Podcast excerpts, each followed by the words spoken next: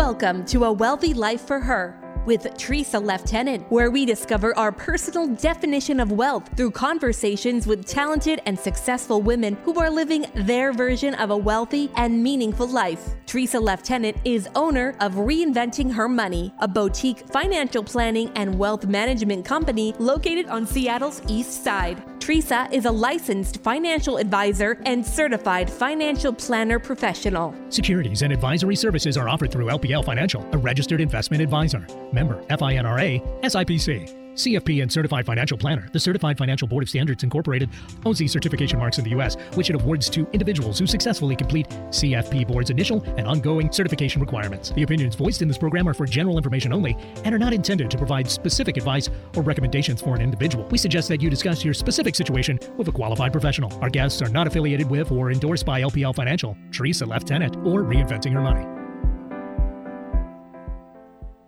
Hello, everyone. Welcome to episode 19 of A Wealthy Life for Her with Tresa Leftenant, where we explore how women create a meaningful and abundant life on her terms.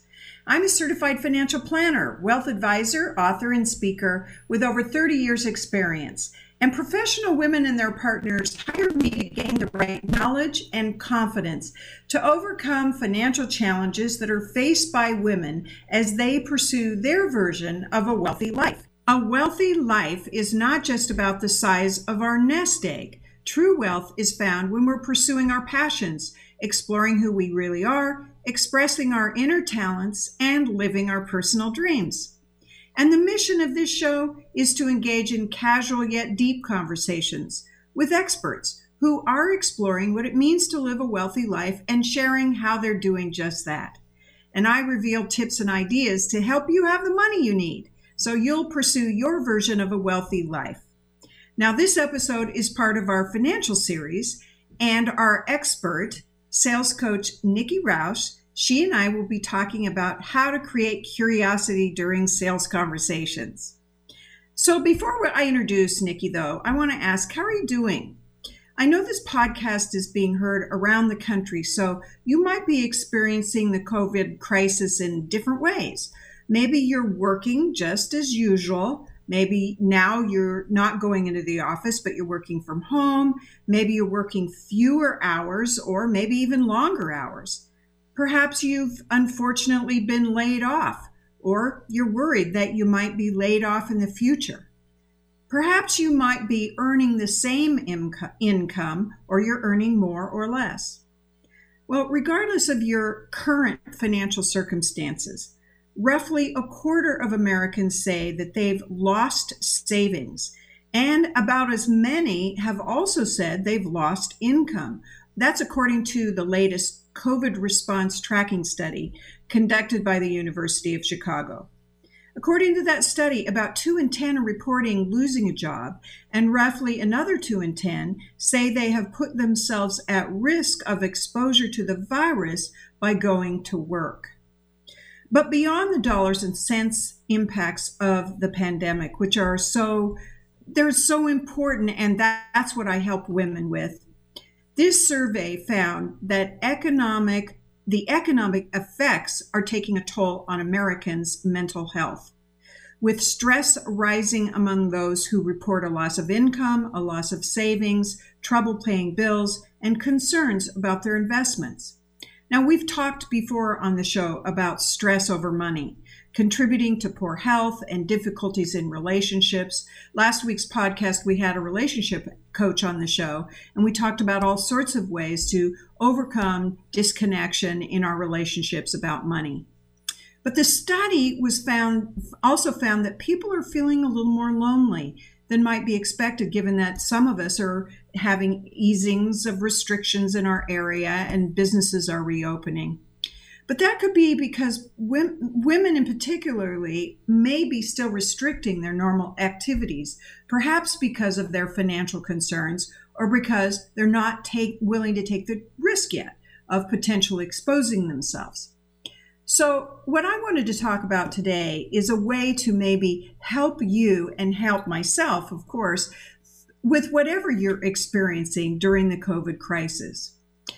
Now, I established a gratitude practice several years ago, and it's increased my awareness and ability to see what's really going on in my life so much more. When I'm feeling stressed or down or frustrated, I can choose to see my life from the standpoint of what I do have. And expressing gratitude for those things seems to erase the pressure from the, the, the life events or those things that I can't control or or ways that my life is evolving that I really don't prefer. So, the power of a gratitude practice is heralded by many success experts. And it's important to realize that gratitude is actually a choice that we can make every day. Gratitude can open our mind and our heart to seeing opportunities for abundance, opportunities for change. Gratitude is a habit that we can all develop that can be very positive when it comes to pursuing your version of a wealthy life. And committing to a daily gratitude practice is a way to prime our brain for success and also enable intuition to help us. Gratitude is a tool to attract our desires and keep our brain focused on what we truly want to create in our life. Mary McCarthy, author of the book The Gratitude Formula, she writes, quote, as you become focused and proclaim gratitude for desired outcomes that you want to experience, you will train your brain to look for possibilities, to pursue what you want, and you'll be happier and more energized throughout the day. What I find out is that if I allow others to program my attention, then I see more evidence of the things that I don't want or prefer in my life.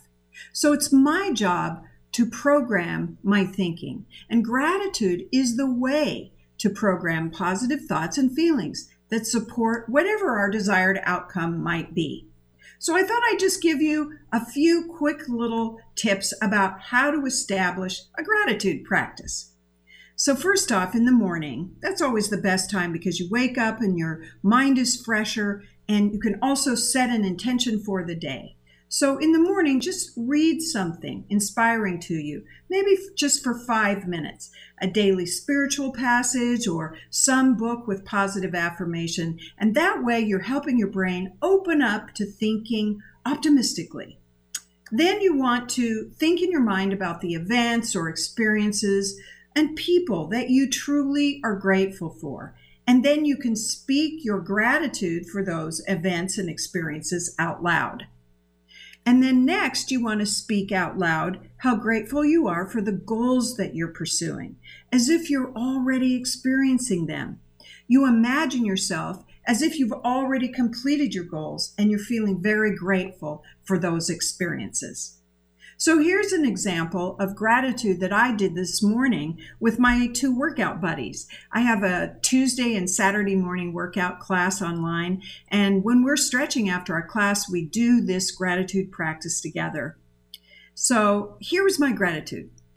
And I always close my eyes when I'm doing this because it really seems to focus in and allow me to really allow my feelings to come to the surface. So I'm happy and grateful for the two new clients that I recently joined into my business. I'm grateful for the close relationships that I have with my children and with my husband, Gordon. I'm grateful that we always laugh together and we always find ways to be dedicated to supporting each other's choices. I'm so grateful for being in such great health, and I'm grateful for my daily walks and I, that workout that I do with my buddies twice a week. I'm happy for my beautiful home and the community I get to spend time in during this COVID crisis. And I'm also grateful for all my connections with my dear, dear friends. So that's my gratitude for people and experiences. But now I want to express my gratitude for experiencing the goals I'm pursuing as if I've already achieved them. So I am so happy and grateful to be living a truly wealthy life in all ways. I'm paying myself at least $20,000 or more each month for my business income.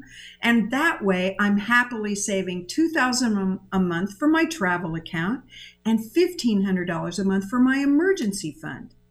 I'm so happy and grateful to welcome five or more new clients into my business every month. And I'm excited that my body weighs 140 pounds. It's strong and muscular, and I've maintained that for seven years. I'm happy and grateful for my loving and supporting marriage, where we communicate openly, we respect and accept each other. I'm happily and gratefully traveling the world, enjoying ocean views, delicious food, and learning different ways to live. I'm so happy and grateful for my wealthy, joyful, and financially free life that I create every day. See how you can feel when you express that gratitude as if you've already achieved those goals that you're looking after, that you're working so hard for. And it's important to choose words that have power as you express your gratitude. Imagine yourself excited because you truly are experiencing everything you dreamed of and worked hard for. Now, each time you speak gratitude, you create some strong new neural pathways that support you in the pursuit of your version of a wealthy life. And gratitude encourages the law of attraction, which attracts your goal toward you as you are taking steps toward it. I always remind myself that forcing and trying to make something happen can put my brain into kind of a protective mode. And that can mean that I struggle more instead of just allowing. Because I know that we all can't create a wealthy life with a negative mind. And as wealthy as Oprah Winfrey says, quote, be grateful for what you have and you'll end up having more. If you concentrate on what you don't have, you will never have enough. Truer words were never said. Thank you, Oprah. So, if you're experiencing troubling financial circumstances during this time, I invite you to learn more about how I help women overcome 12 financial challenges unique to women. Join my mailing list to be invited to view my new video, The Seven Financial Tips to Survive COVID 19, at reinventinghermoney.com. All right, moving on from gratitude to my gratitude to being able to introduce my guest today. So, as CEO of Sales Maven, an organization dedicated to authentic selling, Nikki Rausch has the unique ability to transform the misunderstood process of selling. After 25 years of experiencing selling, uh, as sorry, 25 years of experience selling to such prestigious organizations as the Bill and Melinda Gates Foundation, Hewlett Packard and NASA, Nikki, Nikki shattered sales records in many industries, receiving multiple top producer awards along the way. And today, entrepreneurs and small business owners from a wide range of disciplines hire Nikki to show them how to sell successfully and authentically without being pushy or salesy. Nikki's three popular books are available on Amazon, and her podcast, Sales Maven, can be found on your favorite podcast platform. So, hi, Nikki. So great to have you here. Thank you so much for having me. I'm so excited to be here with you today. Well, I have to say first off that I am really starting to love selling because I hired you to be my coach and you have taught me so many of the elements of sales that we're going to talk about today. But let's start by letting you introduce yourself to the listeners. Tell us a little about your background and your journey to opening your Sales Maven and, you know, these coaching strategies that you teach your clients. All right. Well, so as you mentioned, I have a background. A, I was a career sales rep for many, many years. I started Sales Maven in 2013, and it really came out of this idea of I got to spend some time around a lot of entrepreneurs. And mm. I found that I love being around entrepreneurs because they're super passionate people by nature. They they have servants' hearts. They want to show up from a place and really make a difference in the world. And I just wanted to be around as many entrepreneurs as I could possibly be. And as I started meeting more and more entrepreneurs, I realized that a lot of them were struggling to make money. And mm-hmm. the struggle around making money often comes because there's a lack of understanding around the selling conversation or the process of sales. And because I'd been doing sales for so long, and in addition to sales, I also have a pretty extensive background in neuro linguistic programming. And if that's a new term to anybody listening, it's essentially the study of communication. And so when I started meeting these entrepreneurs who were, you know, confiding in me that they were struggling financially to make money, I just started helping some of them on the side, just wanting to teach them really simple skills that would make a difference to their business. And some of them were getting such great results. One in particular pulled me aside and she's like, You have got to start this as a business. Like, you've got to help people do this.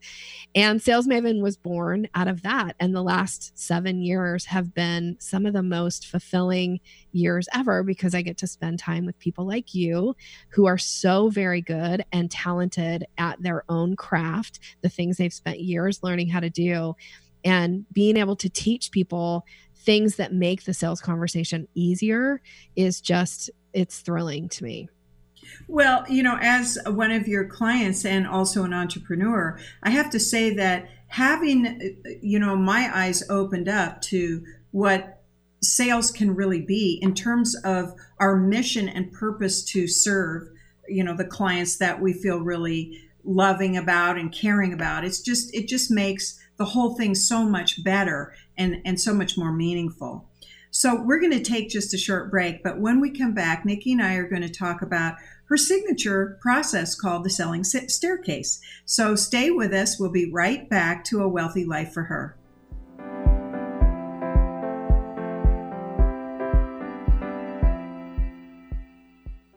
Do you already know you need to learn a better approach to selling with confidence? Maybe you're not yet sure what areas of the sales conversation you should focus on. You're invited to schedule a live selling strength assessment with me, Nikki Rausch, now to discover what's working best in your sales approach and what areas need some attention. So you can sign up for this free selling strength assessment by visiting bit.ly, so this is a bit.ly link, bit.ly forward slash sales maven, S A L E S M A V E N. I'm Tresa Leftenant. Navigating a path to increase your income is a critical part of a woman's pursuit of a wealthy life. Having a personalized financial plan gives a woman confidence that she knows where she's going and how to get there. We've all heard the saying, life is what happens when you're planning something else. We're here to help you either design your plan or revise your plan. Visit reinventinghermoney.com and click on contact to set up a time to chat. Securities and advisory services offered through LPL Financial, a registered investment advisor, member FINRA SIPC. Wherever you go, Alternative Talk 1150 is here for you.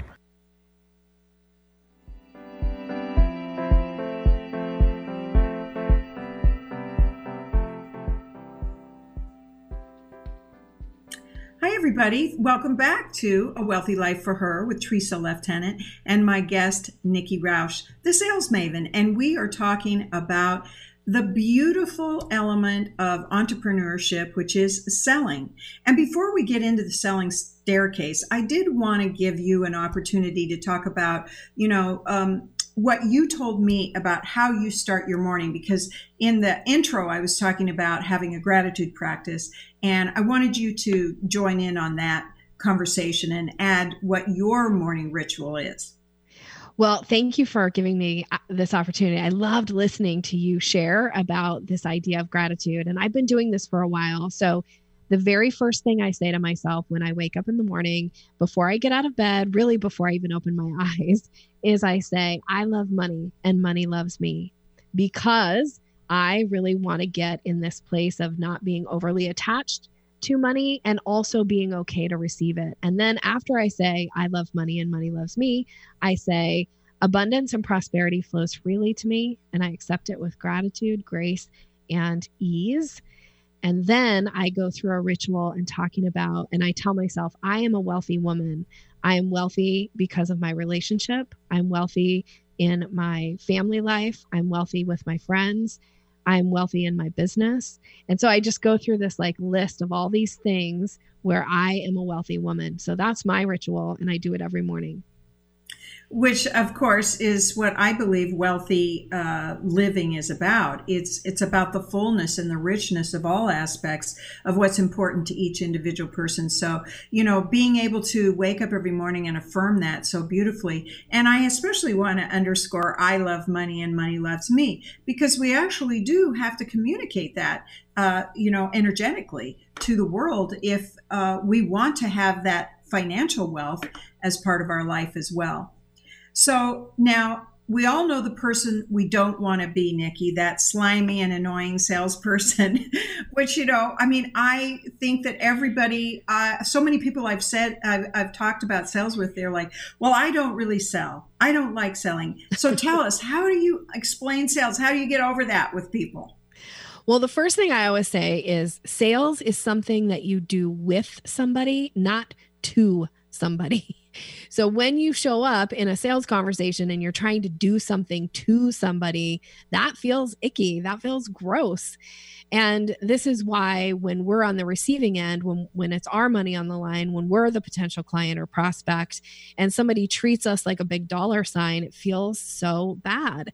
So a lot of times because we've had a bad sales experience with somebody, when we get in this position of now we have to sell our own services or sell our job or sell our boss on the next promotion that we want or whatever that piece of sales is for you you get hesitant because nobody wants to be seen as pushy or aggressive or you know icky frankly. And and when you can start to reframe it and really put yourself in the position of i'm here to be of service and my job is to help somebody get what they say they want or they need. It isn't to manipulate, it isn't to, you know, try to win one over on somebody or get the better part of the deal. That's not the goal of sales. The, the goal of sales is to be of service. And when you can start focusing on that, it takes the pressure off and then it allows for people to be more successful. I mean, that's such a mindset mm-hmm. shift and it's so important. Yes, and and I think that what also uh, gives sales a bad name is the whole idea of being rejected. Mm. Uh, you know, when I have uh, gone through sales training other than yours before, there was a you know not much help with that idea of when people say no. But when you come at it from what you're saying, you know, that we're doing this together and I have an expertise and I'm uh, able to show and use my expertise to help you get what you want, that's a whole different reframe, isn't it? Yeah, totally. This idea that sales and being told no is rejection is uh frankly I think it's a myth. And one of the ways that I often describe this here is that you know, if you went out and had a really beautiful meal at a restaurant and your, you know, the waiter waitress comes by at the end of your meal and says, you know, would you like to see the dessert menu? And you say, oh no, I couldn't possibly. I'm so full. I'm so satisfied they don't go behind the counter and be like, Can you believe that jerk? They rejected me. I offered them dessert and they said no. And the selling process is the same thing. The idea is you have to make the offer because if the person does want dessert or does want what it is that you sell, it's super satisfying to them. Because the flip side of if you leave a restaurant and they don't offer you dessert, you're kind of offended. And so the selling process is the same way. And it really doesn't matter what you're selling or what you're offering. Your job is to offer, to be of service, and let the person decide yes or no. It's not about you, it's not rejection, it's just a decision. How great is that? Now that that's a new reframe for me. I'm just offering you dessert. Yeah. you can take it or leave it. So can anybody learn how to sell? Yes. I truly believe anybody can learn how to sell. And you know, I, you'll hear you've probably heard me say this before. I don't teach people how to sell like me, mm-hmm. really. Mm-hmm. What I do is teach people how to be more strategic in the conversation, how to build their own confidence and how to find those things that make them like their innate version of themselves and be more comfortable with it and be more strategic. So you know, it's not true. And I can say from my 25 years of working with salespeople that there's one personality type that makes somebody good at sales. It's just not true because I've worked with phenomenal salespeople and all of them have very different personalities. It's just right. finding that thing that that works for you and being strategic and being willing to put yourself out there. And I always say, you know, we we are we are selling in various parts of our lives, even if we're not quote getting paid to sell. But I mean, even if you're in a a corporate position and you have a team and you want to influence the team to move forward in a certain way there there are aspects of selling that we're about to go into that can really be beneficial you we are all selling at some point in our lives mm-hmm. Mm-hmm. And I, I will also say here that I, I share this often with my clients too is that the person who has the most flexibility in a conversation has the most influence. So yeah. I really teach how to be more flexible in your approach and in your conversation. So like you said, if you're going to go in and sell your team on something, it's it's showing up from a place of flexibility and being ready, being prepared but not being so rigid of it having to be like, I say this, you say that, then I say this, that, like that throws people off every single time. Exactly. So let's get into it. Let's start. Uh, you help us understand the five step selling process, which you've named the selling staircase. Yeah. So let's begin. Okay, so there are five steps in the selling staircase and my what I teach is that it's your job to move a client from step to step to step to make it super easy for them to make a decision. Doesn't mean that the decision is always going to be yes, but we've got to get it got to get them through the steps and make it easy for them to make a decision. So, step one in the selling staircase is all about the introduction. It's about making a positive first impression, and it's about being able to clearly state what it is that you do and who you help who you support, who hires you. You know, you did this beautifully in your bio at the beginning. You talk about who are the people that hire you. And you've got to do that in step one. That's that introduction step. And so, would that be considered like the elevator speech or not? Yeah, totally. Absolutely. Your elevator pitch, uh, if you're at a networking event, oftentimes is the first time that people are being introduced to you. They're hearing your voice. They're often often seeing you for the first time, and more importantly, they get they get an idea based on what you say of who you are. And again, who do you make an impact with? Who who are your who are your ideal clients? So and introduction, step one. And of course, nowadays we do really want to be specific about who we serve. Uh, for instance, for me, I serve professional women, and that's be, so that I can get really clear about what they need, so that I'm not trying to uh, figure out what everybody needs, but just that specific group of, of women. Yeah, yeah. Okay, step two. Okay, so step two is all about creating curiosity. And the idea of creating curiosity is to make it really easy for people to start to identify, like, oh, I'd like to know more about what you're saying, or not interested, let's change the subject or let's end the conversation.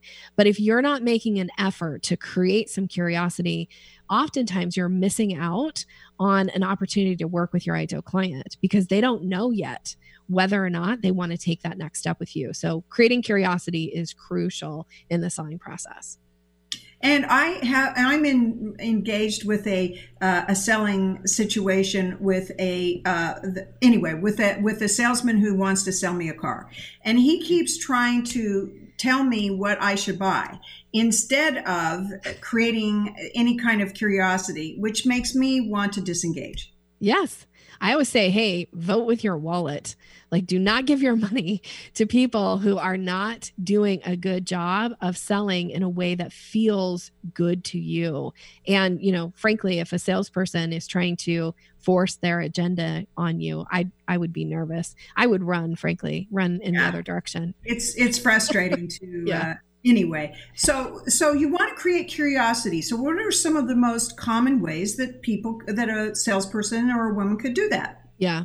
So creating curiosity is often, I compare it to the difference between how you call a dog and how you call a cat. Ah. Okay. So I know this sounds a little out there, that's okay. Bear with me for just one second. So, when you show up in a conversation, or I guess I really should say, when you want to get your dog's attention, oftentimes we go into this like really excited mode, right? It becomes this like, come here, boy, come here, or let's go do, let's go for a walk, you know, whatever it is. And dogs get really excited about that.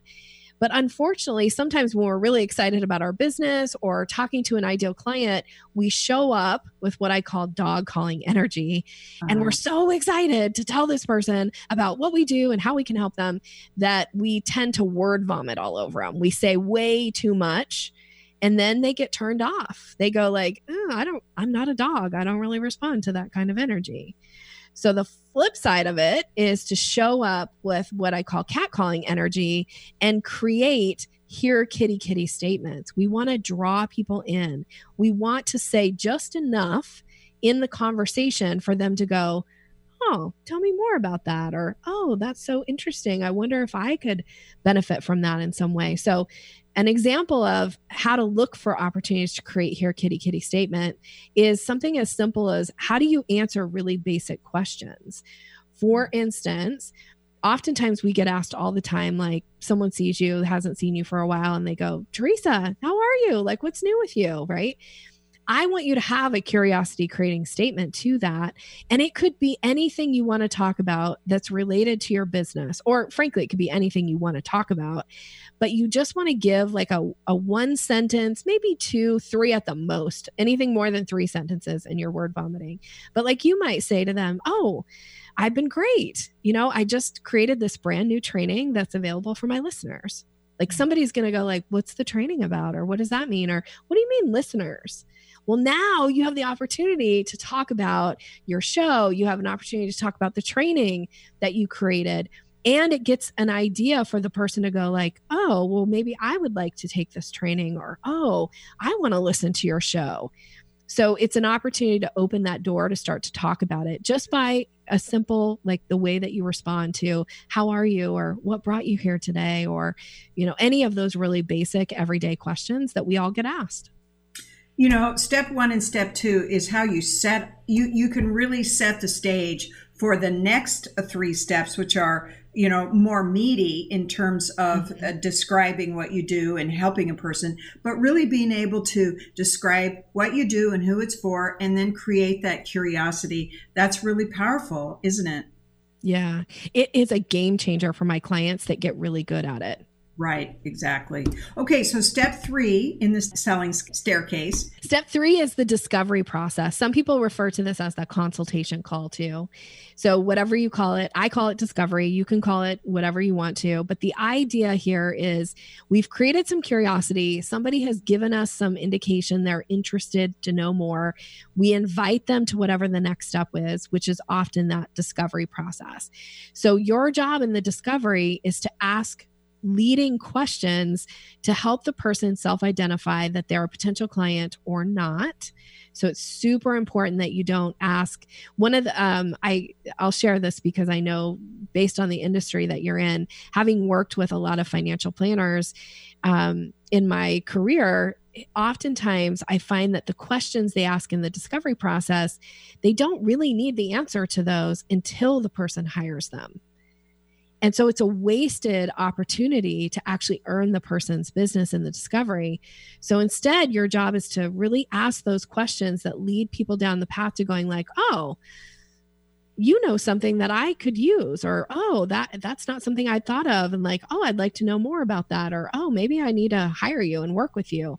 So make sure that you ask questions that really lead people down that path. So one, you know, just an example in my own business is you know when somebody's calling me and we're in the discovery process i never ask them questions about like do you have a crm to manage your client list because i don't need to know that until they hire me but what i do need to know is do you know how to create curiosity when you're talking about your business mm-hmm. i ask that question because that's a key thing that i offer to my clients so think about what are the key things you offer to your to the people that you want to work with and ask questions around that so, eh, you know, it's in my case, it could be do you know how much money it will require for you to retire in 10 years?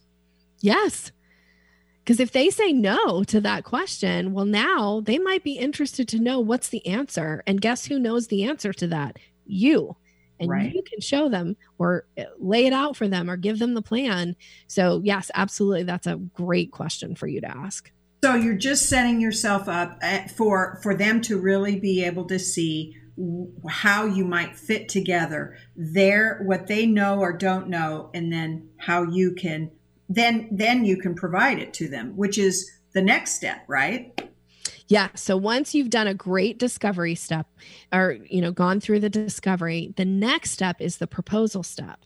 So this step is an opportunity to lay out a way that you're going to work with this person or potentially work with this person. And how you move somebody from discovery to proposal is that you ask permission.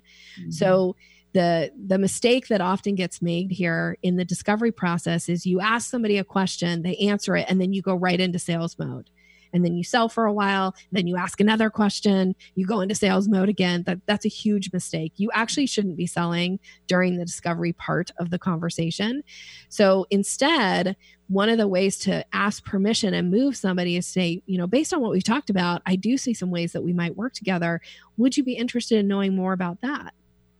And then you wait and see what they say. More than likely they're going to say yes well, now your job in the proposal is to just clearly lay out a really simple solution of how they can get their need met, their want, their desire based on what they've shared in the discovery. So lay out this really clear proposal. And the proposal uh, may have, when you say simple, that's what I really wanted to hear is, okay. is that what if you have a really complex um, set of solutions like I do? Um, yeah. You know, do you find that it's much better just to be really simple with one or two solutions? My suggestion is even if you have a myriad of options for them, you never offer more than three. Mm. Your job in the selling staircase and your job in sales is to be the expert. Like, frankly, we only want to hire people who are really good at what they do. And so you have to stand in your place of credibility and authority and you have to recommend what this person needs. And based on your myriad of services, if you have one service that is the ideal solution solver for them, then recommend that. And uh, the important thing I'm going to say here is your job is to recommend what the client needs, not what you think they can afford. And there is mm-hmm. a difference between those two things. So don't project any limiting beliefs about what they can afford or what they're willing to invest. You know, also don't re- recommend a solution to them that's a $50,000 solution when a $5,000 solution is going to solve their problem because now you're out of integrity.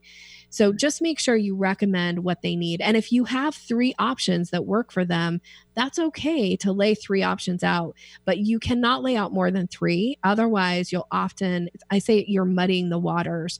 You'll confuse them, you'll cause them to go into decision fatigue. They won't be able to make a decision, they'll feel overwhelmed. It's just too much. So you be the expert and you recommend what they need to become a really good salesperson, there's a lot of nuances. There's some details, which is why it's important to get some sales training. So, we're going to take another little break here. But when we come back, I want to uh, be able to talk about the final phase, step five. And then I want to talk a little more about pricing and some of the other you know challenges that you find with the people that you work with. So stay with us everybody. We'll be right back to a wealthy life for her.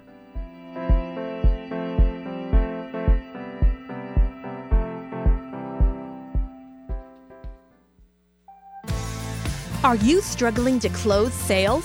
Download Nikki Rausch's ebook, Closing the Sales Simple Tips to Increase Your Confidence now by going to yoursalesmaven.com slash wealthy life. You'll be shown a step-by-step approach to gain confidence and sell more. Get it now at yoursalesmaven.com slash wealthy life. Tresa Leftenant encourages women to talk openly about money by providing virtual and live talking circles where members come together in a spirit of trust, respect, and mutual support. Reinventing Her Money also provides financial education, workshops, webinars, speaking events, and transformational experiences to companies and organizations. If your group would like Tresa Leftenant to speak or facilitate a financial topic for your women's group, learn more at reinventinghermoney.com.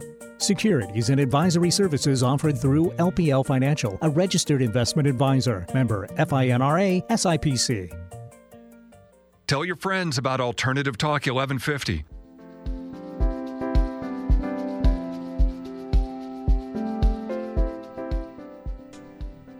Welcome back to A Wealthy Life for Her with Tresa Leftenant. My guest, Nikki Rausch, is a sales coach. She's an author. She's a podcast host. She's a, a, webinar teacher extraordinaire. So, what we're talking about is the selling staircase and the steps to, you know, learning and creating better sales results in your business or even in your life. All right. So, what we're on now, Nikki, is step five, which is the close. That's right. You always got to get to the close. If you don't get to the close, you'll never know if this is a client or not. So, you've just laid out a great proposal. Now, your job is to issue what I call closed language. You have to get the language out of your mouth. You can't just lay out a proposal and be like, here's three options, and then wait. You have to say, here are the three options, explain them, and then say, based on those three options, which is the best fit for you right now? And then you wait so you have to issue that closed language, and it might sound a little different based on what you're recommending. It could be that you have one solution and you go, you might say closed language in this particular case might be here's the offer, here's what it is, you know, lay it out clear, and then say, is that something you'd like to move forward with?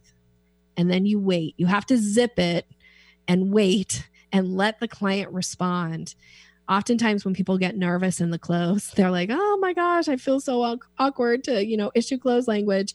So what we do is we do what's called selling past the close we keep talking and we never give the person an opportunity to make a decision. So this is why once you've issued that close language your job is to just zip it and wait and see what they say next. And of course, giving the client an opportunity to think about it because my experience is we're delivering a lot of new information. And so rushing can often work against us. And, you know, what are some of the things that people object to, even when you deliver just the very best presentation you possibly can?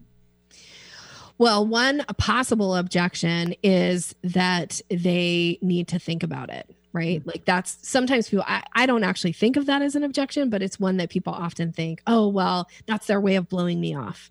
And I actually have a answer when somebody says, okay, I want to think about this.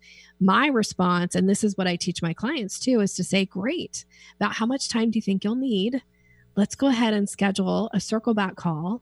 That way, I can answer any additional questions that come to mind for you, and we can talk about next steps as far as working together.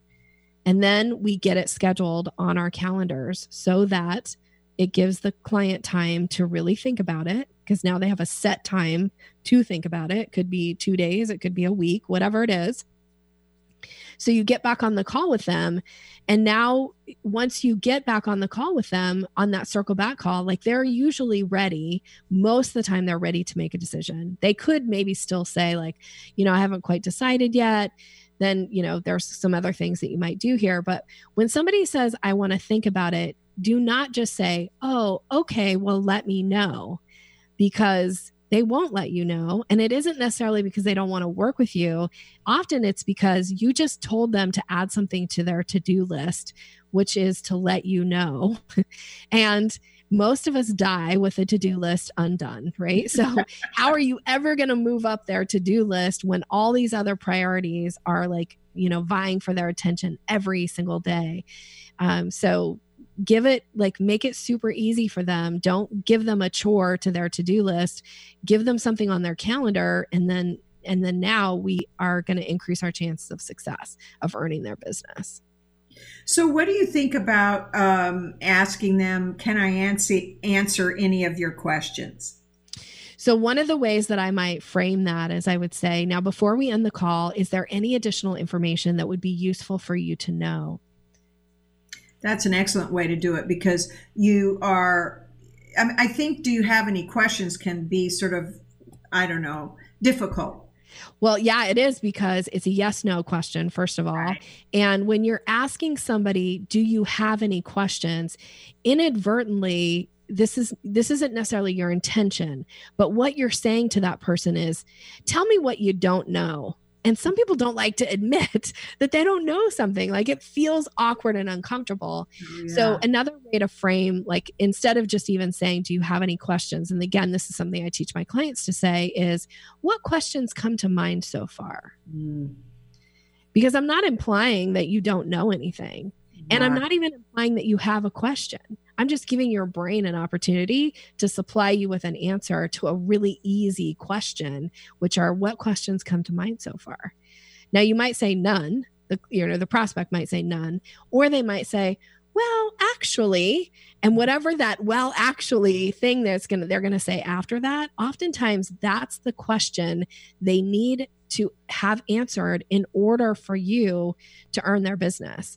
My coach used to always say, or he still says this all the time, but he always says, you know, most people are one question away from hiring you. Mm-hmm. Your job is to give them the opportunity to to ask that question. So make sure you're giving them question the opportunity to ask the question, but do it in a way that is really going to serve them. So, you know, there's always that circumstance where you're doing your best and you find out in the proposal that maybe this prospect is not going to be a good client. Mm. Help us with some language about uh, dis, you know, stopping a relationship or deciding not to move forward with a relationship. Yeah that that's one of the things I love about being an entrepreneur is that we get to decide who our ideal clients are and we also get to do we also get to respectfully decline working with people who aren't a good fit. So uh, it's funny that you're asking me this because I feel like this has been a really hot topic with my clients in the last two weeks. Oh. Um, I've been answering answering this question and giving them language suggestions around it. So one of the things you might say is you know, after after chatting with you, I get a sense that I'm not the best fit for you. I appreciate this time that you've given me and I wish you well. And so I'm going to just respectfully decline that this is just not the right fit, but thank you so much for your time. Mm-hmm. Well, I'm glad to hear you say that because I, a few months ago, I had that circumstance where I was all the way through the presentation before I realized that the um, that the disconnection in the money conversation between the couple was just going to be, you know, a little bit overwhelming for me. Mm-hmm. So I did just say literally that. And I know it can be very awkward, but it, I think it's important to know that uh, we get to choose, at least if we're an entrepreneur, who, you know, because that's the success of the relationship for them as well as for us. Yeah, I mean, it, there's nothing worse than bringing on a client who you know is probably not a good fit and then having them be disappointed in you or in in your service in some way, not because you didn't deliver on what you would, you know, deliver at a really high level for your clients, but frankly just because they're not a good fit. So, again it's your job to be the expert and it's also and when when you're being the expert sometimes that's saying to somebody this is not the right fit Mm-hmm. And if they want to push back and say, well, I don't understand why, you know, I'm not the right fit, like it's not, again, it's not personal. It's just to say, you know, I just get a sense that, you know, we're not in alignment. And I, I feel like I don't think I could do you, I could do you service. Like I couldn't be the deliver to you the service that I know is super important to my clients. So, again, I just, I wish you well, and I'm just going to respectfully decline. You don't need to give a lot of story. You don't need to say, like, well, it's because you said this and because you did that and because, you know, you came from someplace that I don't understand or like, you don't need a bunch of story. Just be really clear, be kind, but be very clear. I think people respect that if you have, you know, if you're um, respectfully showing, you know, what you need and what your boundaries are. So you are such a great educator, and that's something that I want you to tell us more about how people can engage with you. But you know, you realize that learning how to sell is such a need uh, out there. So tell us how you, you know, teach your webinars. Tell us all about your education programs. Okay, so well, I primarily work with my clients online now. so I have a Sales Maven Society, which is my membership platform. I work with my clients. I also work with clients one on one from a coaching standpoint, and um, and we primarily do this over Zoom nowadays. So mm-hmm. I used to do some in person stuff, and then I teach workshops. I teach master classes. I just actually finished one this morning. It was a three part master class, and it was taught over Zoom. And the reason that I have moved to Zoom, I actually did this prior to COVID, but I moved this because I found that there were people who wanted to attend the trainings and work with me that were outside of Washington state. So now I actually have clients around the world, which is you know, I'm super honored that people around the world want to work with me. And so, yeah, so I teach pretty much everything over Zoom. That's and I'm a member of the Sales Maven Society, and I've been a VIP client. And for the listeners, I can't um, recommend her enough. So please tell us how people can get in touch with you. Where unfortunately, time flies when you're having a good time so the best way to get in touch with me is to visit my website go to yoursalesmaven.com and you'll find the services that i offer there. There's a contact me button. I'm super easy to find on social media. If you're on linkedin you can find me under nikki rausch if you're on facebook or instagram you can find me under your sales maven. So i would be happy to connect with somebody who has a question or wants to share a takeaway from today Fabulous. Thank you so much for being on our show today, being my guest, Nikki. I really appreciate it. And um, I'm so also excited about next week. Our guest is going to be Erin Papworth, CEO and founder of Nav.it, which is a financial app which is building an inclusive conversation around money. And we'll be sharing healthy strategies to grow wealth that include an empowered money mindset with an action oriented financial health action plan. So I look forward to seeing you here next week. And I want to thank you for listening and being part of our Wealthy Life for Her mission. I know you have many shows and podcasts to choose from, and I'm always grateful you choose ours. So if you enjoyed yourself, please share the show with your friends and family. I also thank Alexis Leftenant Gregory, who composed our theme music, Eric Burris, my producer, the support staff at Financial Advocates, and everyone at KKNW 1150 AM. You can connect with me on LinkedIn, Facebook, and YouTube under Tresa, T R E S A, Leftenant, and check out all of our resources on reinventinghermoney.com. Remember, financial independence is your birthright. With the right education and empowerment and the right financial advice, you can overcome your financial challenges and create a wealthy life on your terms. Thanks for being here. We'll see you next week.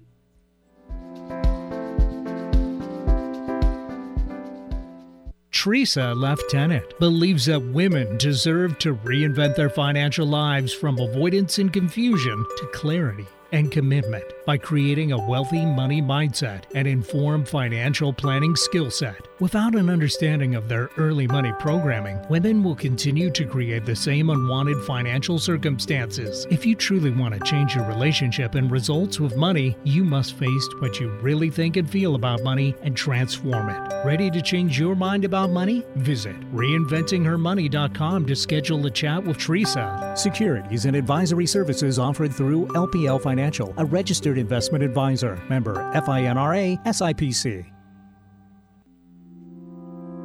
Tresa is founder of Reinventing Her Money and author of Reinventing Her, helping women plan, pursue, and capitalize on their next chapter. Available on Amazon. She is a certified financial planner and wealth advisor for professional women who aspire to a wealthy and financially independent life. Learn more at reinventinghermoney.com.